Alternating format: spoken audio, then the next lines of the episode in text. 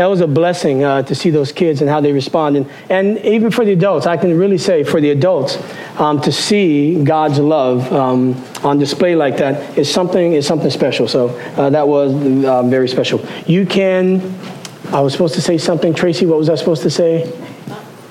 Uh-oh. She'll tell me. All right. All right, I was supposed to say something um, about that.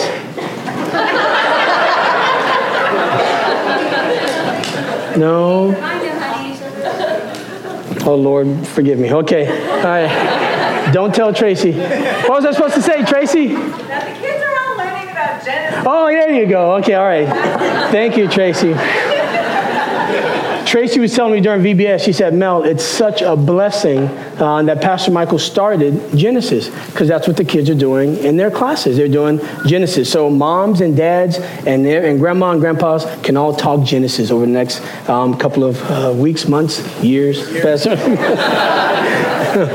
Lord, thank you for today. We thank you for how you've blessed us. We thank you for um, how you have put us in our right mind this morning to want to come and hear your word and hear what you have to say to us. We bless you and we love you, Lord. Lord, may your word go forward and may it not return to you void. May it accomplish everything that you would have it to do today. We bless you, Lord. Clear our hearts and minds now. In your name we pray these things. Amen.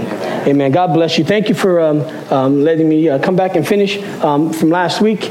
Um, I promise it wasn't all me, Pastor, about uh, uh, letting go in an hour. Was it an hour?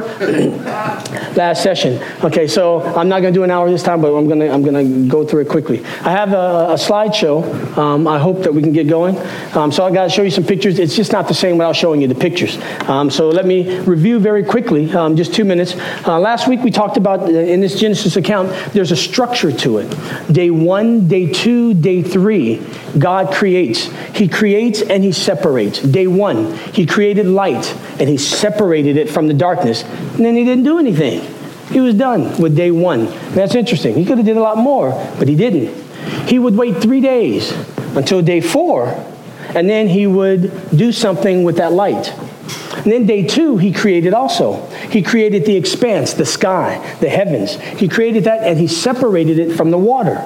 The water down here, and there's some water up there, but he created that and he separated it from the water, and then he was done on day two. It wasn't until three days later, on day five, that he decides to fill the air with the birds of the sky and fill the waters the, the, with the fish that would swarm in the waters. Interesting. And then day three, he creates the dry land. He creates the dry land and he separates it from the waters. And he would wait. That was it for day three. He would wait three days. And then on day six, he filled that land with the animals. So the earth was formless and void. So on day one, he, he, he does stuff with form. And then he waits three days. And then on, on that third day, he, he fills it. He, cre- he fills that void that was there. Interesting structure that Genesis gives us. Um, and so we've got one, two, three. Day, on day one, two, and day three, he creates and he separates. Day four, day five, and day six, he fills that which he um, created on those days one, two, and three. So we went through day one, day two, part of day three. Last week, I'd like to get started on day four, day five, and day six today. Why did he do it this way?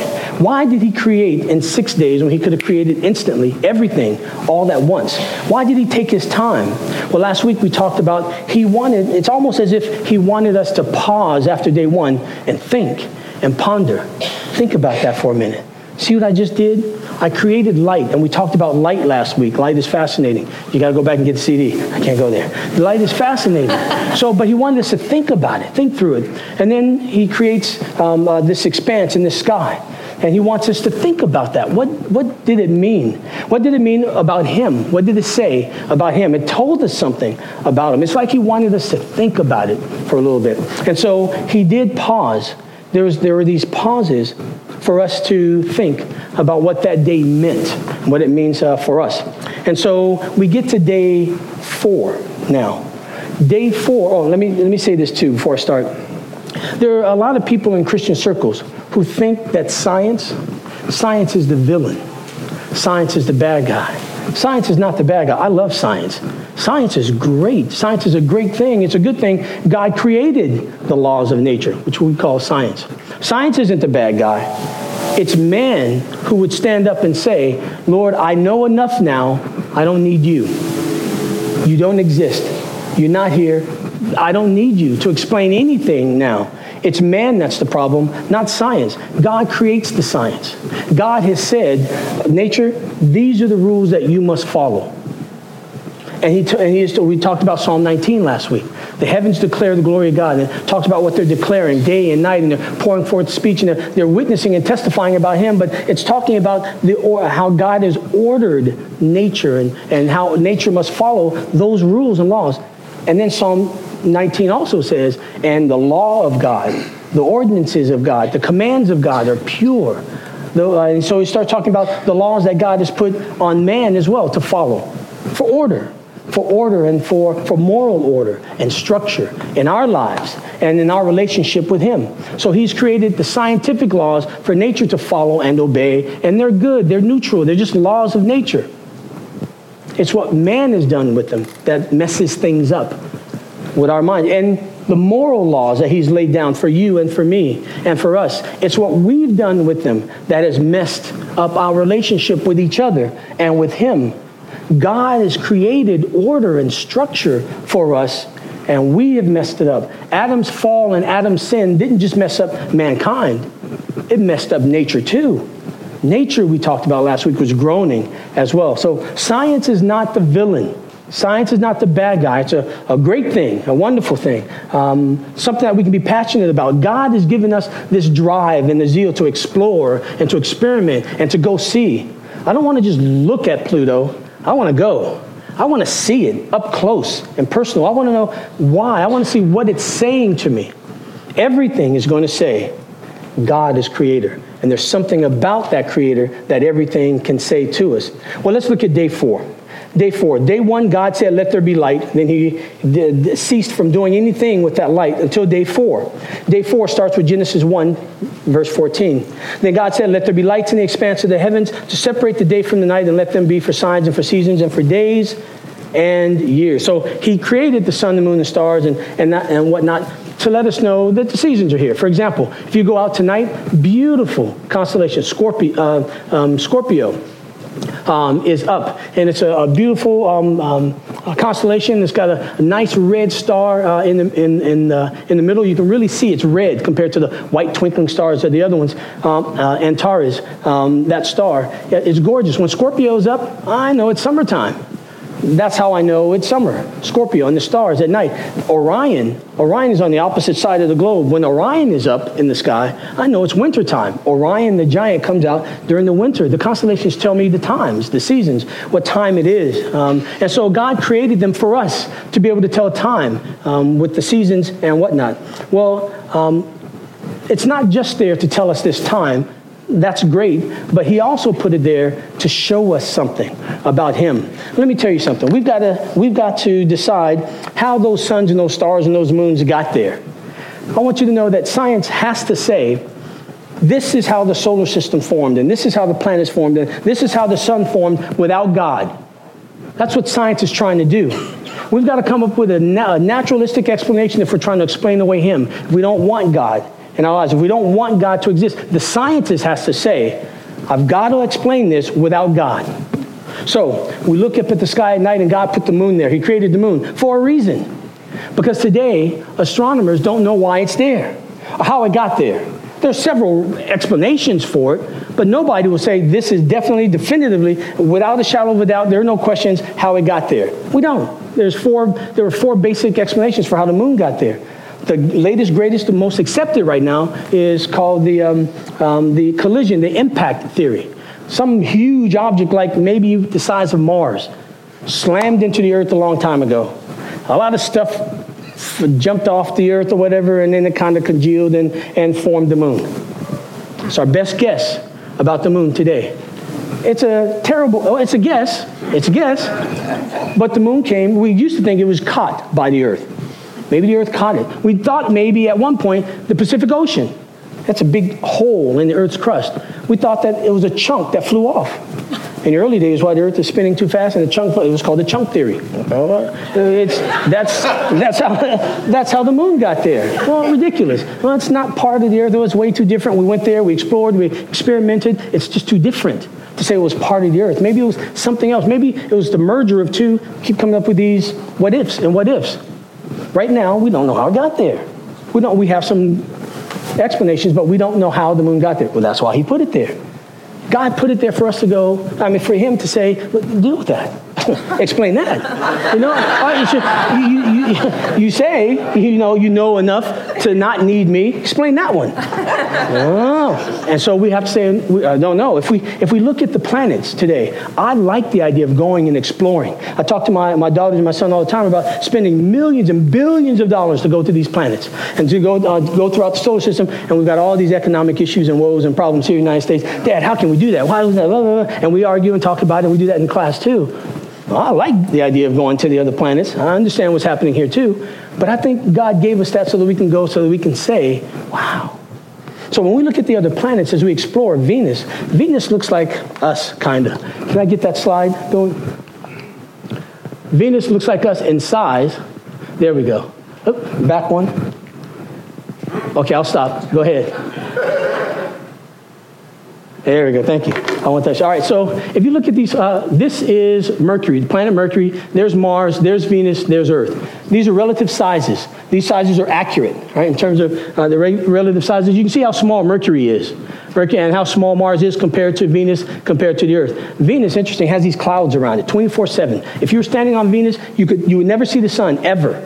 The clouds cover all of Venus all at the same time, always, 24 7. Those clouds aren't just water clouds, they're acid clouds. Battery acid, same stuff that's in your battery. The battery acid are these clouds. It rains battery acid on Venus. And it's about 900 degrees. Now, your oven is about 500, right? It's 900 degrees on Venus all the time, everywhere around Venus. It is a terrible place to be. Um, it's about the same size as Earth, but it's just way different. But we had to go there. I, I worked for uh, JPL and NASA for a year as an undergraduate, and the senior scientist that I was uh, uh, working with, he was on this, what we call the Magellan spacecraft. At the time, it was called the Venus Radar Mapper. And then that launch, they changed the name to Magellan spacecraft. It went to Venus and orbited around Venus and just took all these pictures. So we, we know what every hill and molehill and valley and everything on Venus looks like, though we've never been there. We had to look through in, in infrared, a different color that we couldn't see. We had to, if you were here last week, we had to look through there and we, we, we, we can see all of it without going there because it's hard to go there. Land at 900 degrees and descend through sulfuric acid clouds and all that stuff. It's terrible.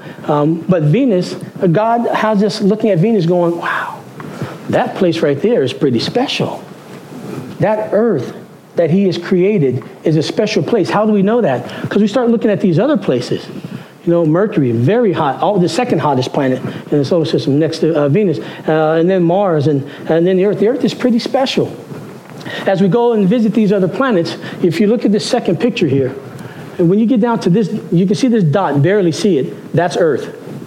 Right? So from this picture up here, here's Earth. Now to compare it to the other planets in our solar system, that's Earth in size. So, so we've got Neptune and Uranus and Saturn and Jupiter there, the little tiny Earth. And it's nothing like anywhere else. Well, Earth is something we can stand on, we walk on, we live on. Those other giant planets here, they're all gas, no surface, can't stand on them. There's nothing to stand on. Whoops. There's nothing to stand on. Um, not solid surface, all gas. Wow. Earth is starting to look more and more special as we investigate these and uh, investigate uh, the other planets. Um, as these planets orbit around the sun, if you're looking at the sun, oh, uh, and we've got to describe, I'm sorry, scientists have to describe how all of these planets here got here without God and why they're all so different. We don't have that quite mapped out. We thought we did up until about 2006. Um, uh, even before then. But we've got to explain, without God, how the differences between them all. Well, the first four are rocket, I mean rocky, solid rocks. We can stand on them, walk on them. The next four are giants, and they're all gas. They don't have a surface. You can't stand on them. Big balls of gas. How did that form? The first four are solid, rocky, and tiny. You can see their sizes. And the next four are gas giants. Giant. How did the solar system form like that? Well, we can come up with an answer without God. We, can, we came up with an answer that we thought was good, but there was a ninth planet back there that was bothering us. Who was that? Pluto. Pluto. Poor Pluto. They've been trying to get rid of Pluto for a long time. Why were they trying to get rid of Pluto? this is just my theory. Pluto messes up our model of how this solar system happened without God. So, four rocky, four giant gas, and then Pluto, which is a solid rocky planet again, with the moon, with five moons now we've discovered. Well, that messes up the pattern because we can come up with an idea. Oh, okay, all this gas and dust is swirling around right here, and, and the heavier elements kind of sunk in closer to the sun, and it formed the solid rocky planets. And then all the gas stuff that was blown out this way stayed out this way in the outer reaches of the solar system, that formed the, uh, the giant gas planets or whatever. But there's Pluto. Pluto is messing up the model. Pluto's got to go. You got to go. Pluto. And I think that's why the primary reason for Pluto being voted out. It messed up our model. Well, God wasn't through. God created our solar system in a way that would make us say, wow. We're looking at all the planets going around the sun like this. If we're on the North Pole, North Pole of the sun looking down, looking at the solar system, everything rotates in the same direction. Earth rotates that way, Venus rotates that way. Everyone rotates in the same direction. It's counterclockwise direction. And everybody's spinning as they're rotating around. And they're spinning in the same direction, except Venus. Venus is funny. Venus is going around this way, but it's spinning backwards. Sun rises in the west and sets in the east on Venus. Well, that's cool. That's God saying, deal with that. Explain that one. Well, we don't have that. Well, something happened to Venus to make it spin backwards or whatever. We come up with all these theories, but we don't have one that, that's just great for everybody to buy. Deal with that. Uranus all the planets are spinning and they're rotating kind of like um, with the North Pole up this way. Uh, everybody, except Uranus, it's tipped on its side. Its North Pole is pointing at the sun and it's spinning. Uranus is different. What, what happened to Uranus? Pluto, same way. Pluto's tipped this way, spinning on its side, and the other direction spin. It's got a retro, what we call a retrograde spin. God is just in there laughing at us. you Explain? Now, he put that there not for Moses, not for David, not for those in the 16th and 17th century. We got there. He knew well in advance that we would be going with our snubby noses, with our arrogant attitudes, going and exploring and looking, and he put that there a long time ago for us today for us to know. This solar system, we've got, we've got to explain how did this form? We thought we had a great idea how it could form without him. 1995, we discovered planets that are outside of our solar system. Not just our own in our family solar system, but out there. Lots of them. Lots of them. We got our big heads. We thought, okay, we know how solar systems form without God, without Pluto. We know how they form. And then we started discovering all these planets in other solar systems. Whew, turn astronomy upside down. We thought all those heavy elements come um, and form rocky planets close to the sun and these giant gas planets further out from the sun. And everything that we're looking at, hundreds and hundreds of planets out there in the solar system where we've got Jupiters, planets like Jupiter, bigger than Jupiter, 10 times bigger than Jupiter, 20 times bigger than Jupiter, sitting closer to the sun than we are. And we got to go, what? We've got sun, we've got planets that are way bigger than Jupiter, and they're so close to the sun. We're, our closeness to the sun, with our closeness, it takes us 365 days to go around. That's how close we are.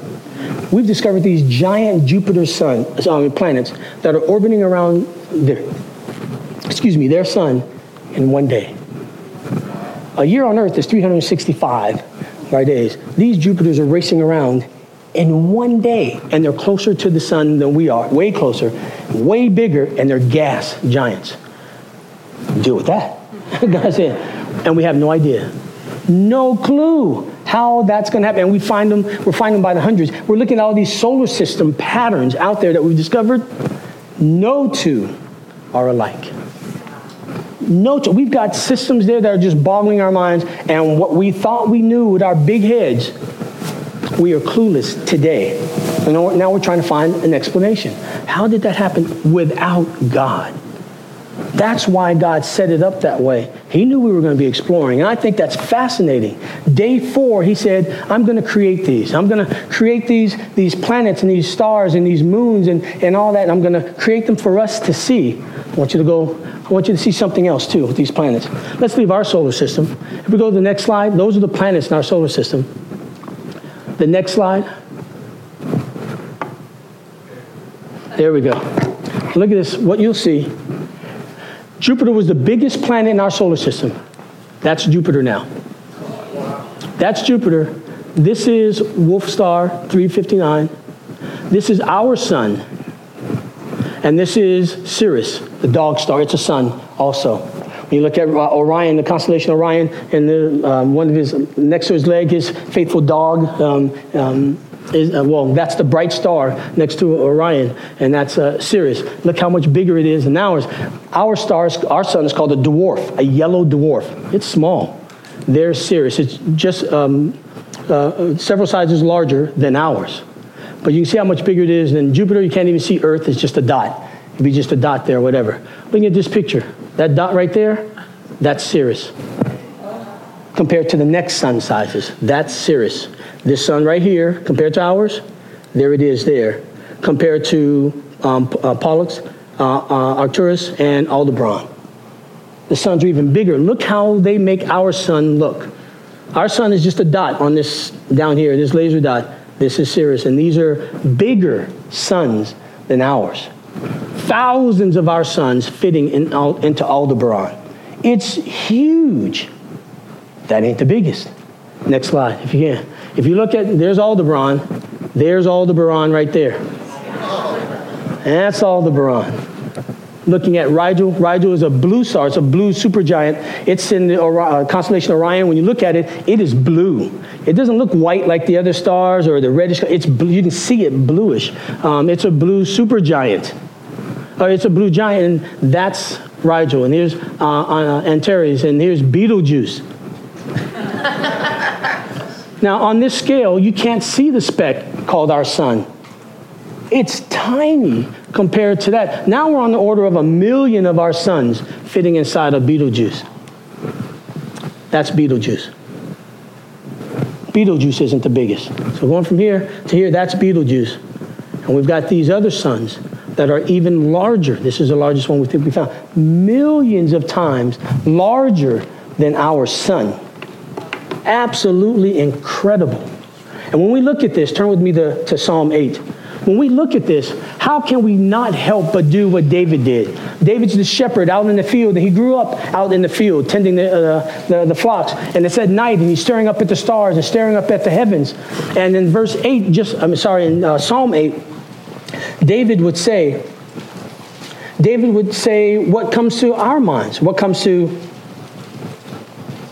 my mind when I'm looking at the size of this, this, uh, these, these planets and, and what's happening. David will say, Oh Lord, oh Lord, how majestic is your name in all the earth, who have displayed your splendor above the heavens. From the mouth of infants and nursing babes, you have established strength because of your adversaries, to make the enemy and the revengeful, revengeful cease. Verse 3 When I consider your heavens, the work of your fingers, the moon and the stars, which you have ordained, what is man, verse 4, that you take thought of him, and the Son of Man, that you, that you care for him? Yet you have made him a little lower than the angels, and, and you crown him with glory and majesty. You make him to rule over the works of your hands. You have put all things under his feet, all sheep and oxen, and also the beasts of the field Verse 8 the birds of the heavens and the fish of the sea, whatever passes through the paths of the seas. Oh Lord, oh Lord, how majestic is your name in all the earth. David is looking up, going, Wow. And he didn't know what we know. And we look and we go, How insignificant we look when we look at the scale of this, this universe. And we have to ask, Lord, who am I? Who is mankind that you would even think about us? That a thought of you would even, a thought of us would even cross your mind? I told you about, uh, I've shown you the sizes of objects in this universe that God has created. This universe itself is huge, is ginormous too. In the solar system, or here on Earth, we measure things in miles. We measure distances in miles. How far is it from here to New York? Oh, about 3,000 miles. When we measure things in space, in our solar system, miles are too small because we start measuring in the millions and billions and billions and billions of miles. So we need a bigger marker, a bigger yardstick to measure distance in our solar system. So this is what we've done. We say the distance from the Earth to the Sun, we're going to call that one. That's our new ruler. So distance from the Earth to the Sun is one. And when I look at a planet like Jupiter, Jupiter is five away from the Sun, five Earth distances from the Sun. When I look at Pluto, Pluto is 39.5 Earth distances from the Sun. We're measuring now what we call astronomical units, AUs. It's how far the Earth is from the sun. That's our new meter stick in the solar system because billions and billions and billions of miles starts to just get too big. That's just in our solar system. To get an idea about how big the universe is, to get from here to the very next sun, there's nothing but empty space, cold, dark, empty space. We can't measure in AUs. We can't do that in Earth units. It would be too big. It would be like saying, how far is it from here to New York in centimeters? Uh, that's just too, that's billions and billions and billions. It's just way too small of a measurement. We need something bigger when we're talking about traveling in this universe or looking through this universe or, or uh, uh, judging distances. So, what we do is we say this light. Speed of light is at 186,000 miles per second. The Earth is 25,000 miles around at the equator, 25,000 miles. Light travels 186,000 miles in one second. That's seven and a half times around the Earth in one second. We're going to look at how far light travels in one year. If it travels 186,000 miles in one second, how far does it travel in one year? That's trillions and trillions, trillions of miles. We're going to use that as our meter stick now. That's about 6 trillion miles. The next closest sun to us, here's, a, here, here's us, an empty, cold, empty, dark space. Then the next closest sun, Alpha Centauri, is four of those. Four of those light years, 4.3. If I'm traveling at the speed of light, fastest anything can travel, it's going to take me 4.3 years to get there. If there's someone there and we want to say hello to, hello, that hello is going to take four years to get there a hello and a hello coming back to us. that would take eight point, that's an 8.6 introduction, 8.6 year introduction. Hello. That's how far, that's the next closest star to us. That's just in our galaxy, the next closest star. Well, our galaxy, to get across our galaxy, which estimate about 200 billion suns, and the next closest one is that, is that far. But to get across our galaxy, if we want to get all the way across, and we were traveling at the speed of light, it would take about 100,000 years at the speed of light. That's how big our galaxy is. It's huge. We will never, never go to the next planet, the next solar system. We can't do that. We never will, ever. The physics says that. That's why all these sci fi shows have to go way out of the physics to do it. We'll never do it, it's too far. Our galaxy, we'll never leave it. And our galaxy is one of millions and millions of galaxies. Between us and the very next galaxy, the one that they have on the screen when they're playing the music and whatnot, that's the Andromeda galaxy with the large and small Magellanic clouds on it. That is the next closest spiral galaxy to us, closest galaxy. At the speed of light, once we leave our galaxy, once we leave our galaxy, 2.5 million years in empty, cold, dark space to get there. That's just the next galaxy. And there are millions and millions of them. Oh Lord, oh Lord, how majestic is your name. Not just this earth, but the whole universe. How are you even thinking about me and us on this planet? And notice how what David said. He says, verse 3 When I consider the heavens, the work of your fingers, just his finger put, produced this, or just with his, with his word, it's, a, it's, it's incredible what he's done, his power and his majesty. That's what the heavens are declaring. So when the heavens scream back at us, when they're talking to us, to the scientists, they're saying, God is, God is, and it's describing him describing his, his attributes. He is huge. in terms of being more than this here. He's outside of this that he created because this wasn't always here. So he's outside of that. It doesn't make sense to keep asking, how old is God? He's outside of time. He created time. That means he's outside of it. That's a question that doesn't make any sense. Well, that day, the, that fourth day, is just phenomenal to me. Him creating this, this, these stars and the moons. Notice how he says it in Genesis. Go back to Genesis. In Genesis, um, verse 16, chapter 1, verse 16, he says, He made the, God made the, great, uh, the two great lights, the greater light to govern the day and the lesser light to govern the night. He made the stars too. Like it was an afterthought, right? Like, oh, and he made these things up here. They're huge and ginormous. He just made the stars. Incredible, the God that we serve. And he wanted us to pause after day four and think about that. Look at that's absolutely incredible. Go to day five with me. Day five. I got five minutes, right?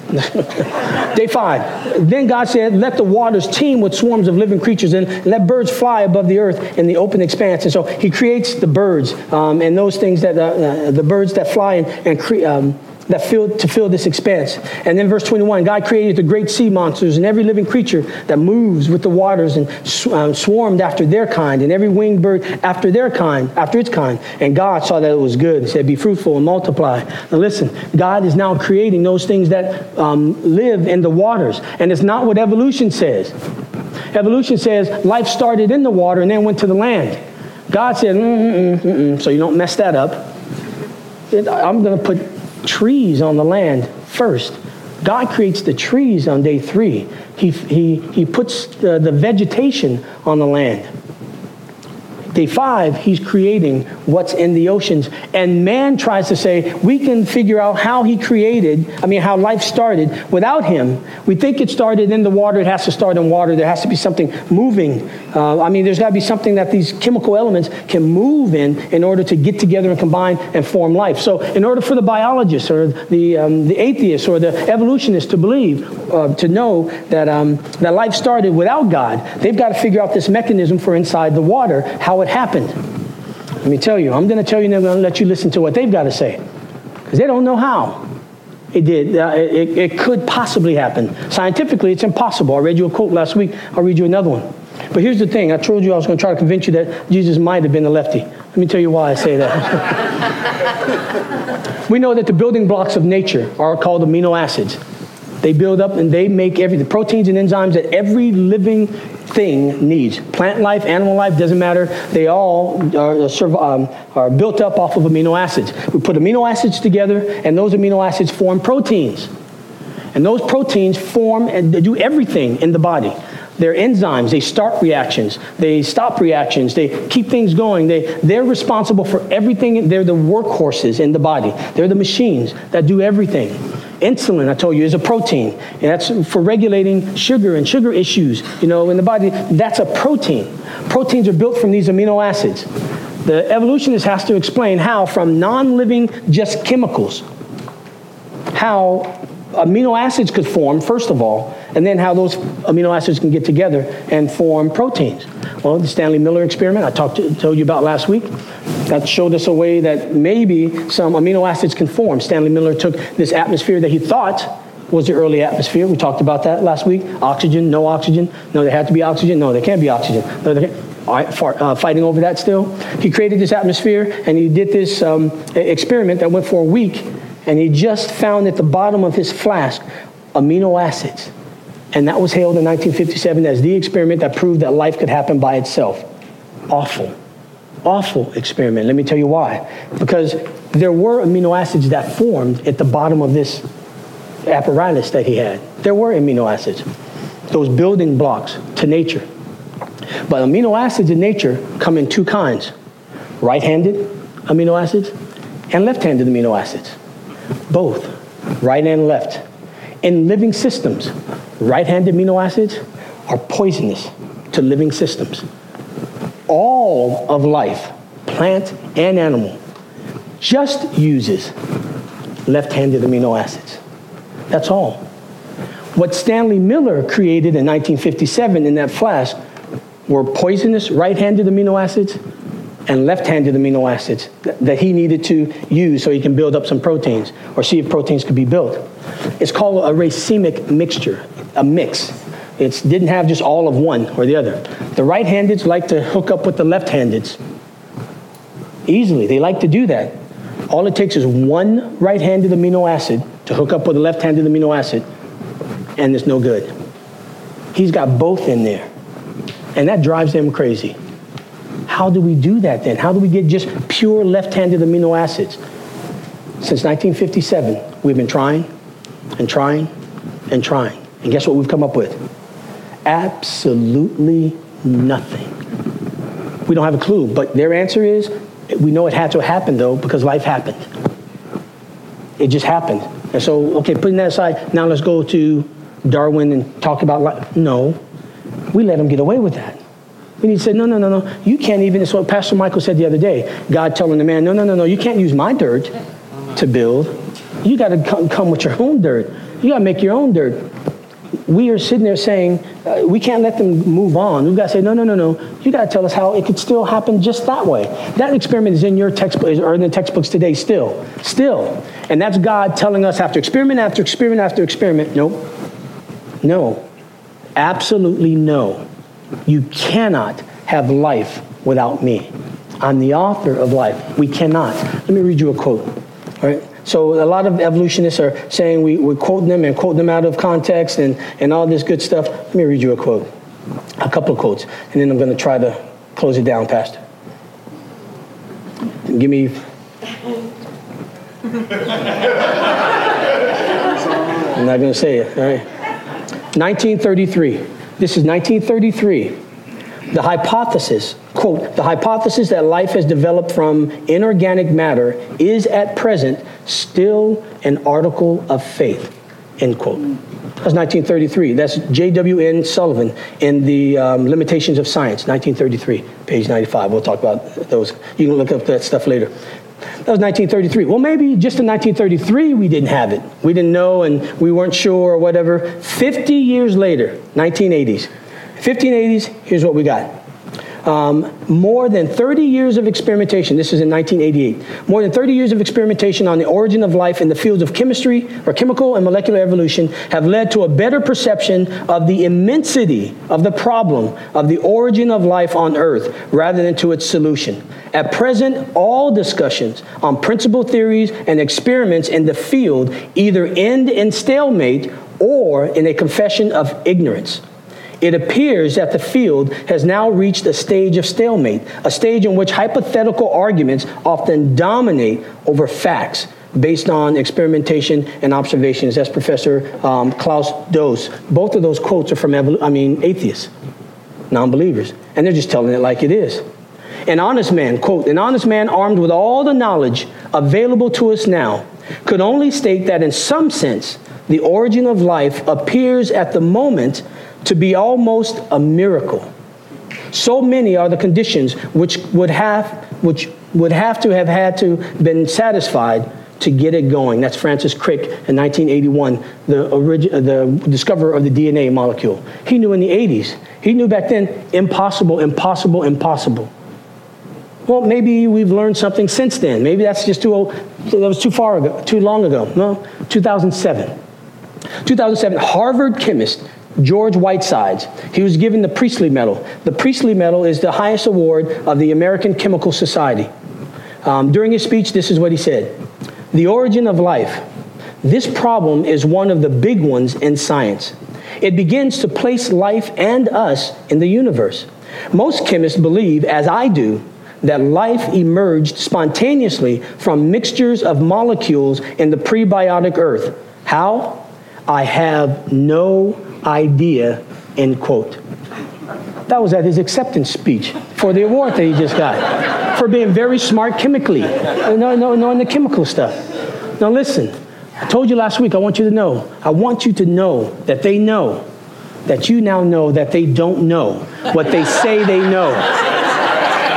You gotta know that. So they're printing in the textbooks, evolution is a fact. And then they're printing this and they're saying this in their science journals all over the place.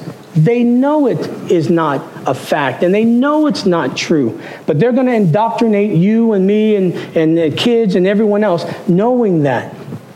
Evolution is not, it cannot happen. God is put and designed man so that we know this is impossible. I was holding my goddaughter last night. She was just a week old last night. Felt like a snowflake in my hands, in my arms. Beautiful, delicate. Here's the end all for evolution. Here's the end all for not taking Genesis 1 literally. If we give up Genesis 1, I must tell my goddaughter that she means nothing, that her life is meaningless, and that she has no purpose in this life, and that she was just an accident, not meaning anything. That's what the atheist has to think through, and many of them have not.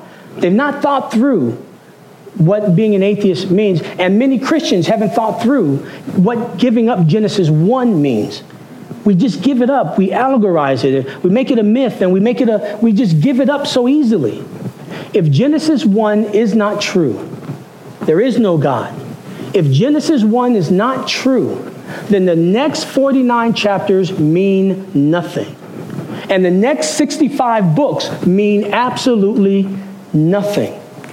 It cannot be an allegory. It cannot be just a myth or a tale or, or something. Genesis 1 tells us where we came from, it gives me my purpose.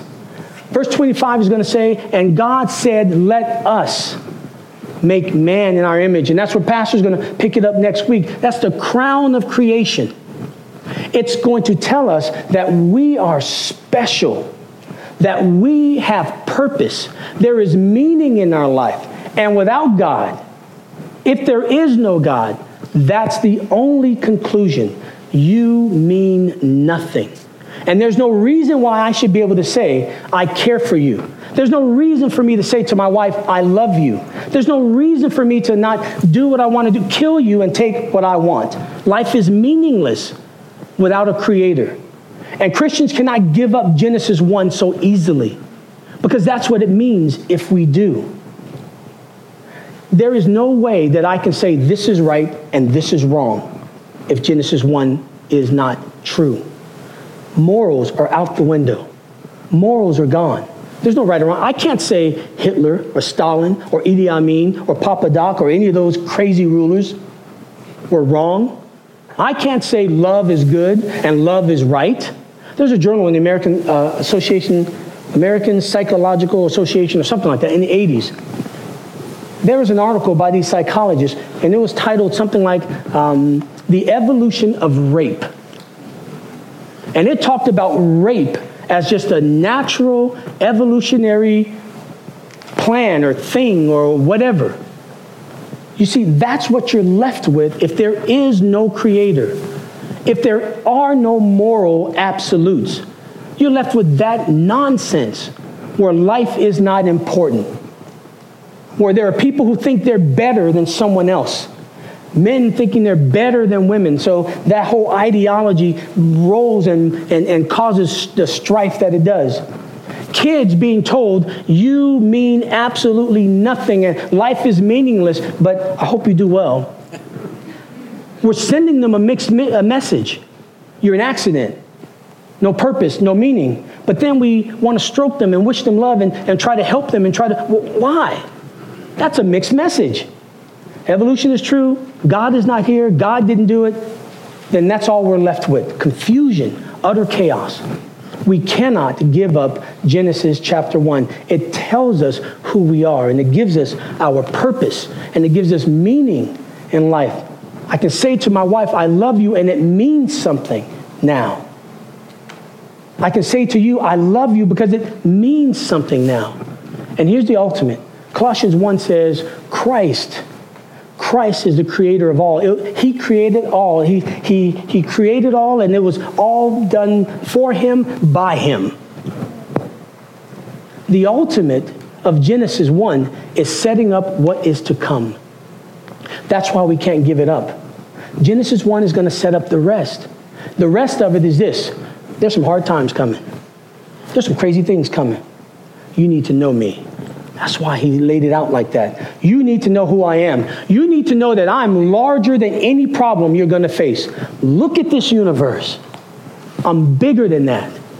I can do more. I can do more than you think or imagine I can do.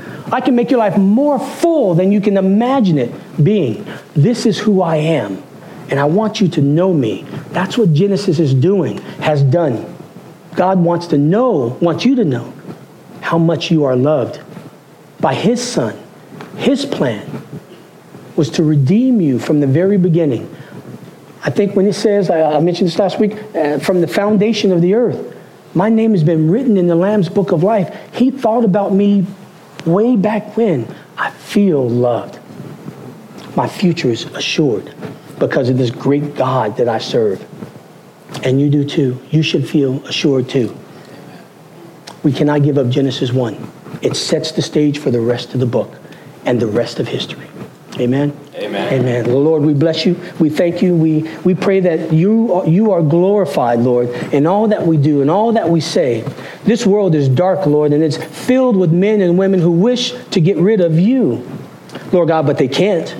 Everywhere is screaming, the Creator is here and that the Creator is alive, and that the Creator is, uh, is, is uh, active and moving, and everything is proclaiming your glory. We bless you, Lord.